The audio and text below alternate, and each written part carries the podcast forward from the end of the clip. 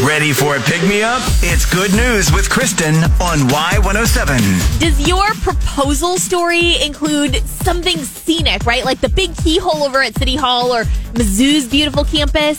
For Pascal and Nick, their engagement was picturesque, but not at all what they thought it would be. They planned this long road trip with fun stops, and unbeknownst to Pascal, Nick had an engagement ring in his backpack for the perfect spot.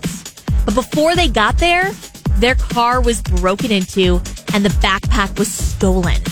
Now, Nick proposed anyway with a replacement ring. They headed home. But earlier this week, Pascal got the most unlikely phone call detailing the next part of the ring story. So the thief had grabbed the wallet out of the bag and then tossed the rest, not realizing there was a ring inside.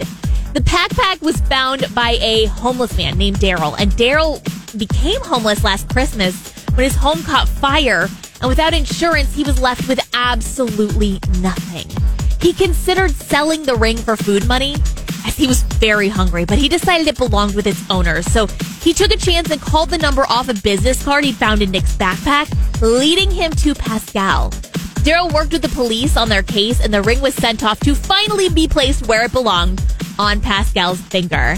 Now, Pascal and Nick sent Daryl a Walmart gift card, but it didn't feel like enough. So she set up a GoFundMe to try to get Daryl into an apartment and back on his feet.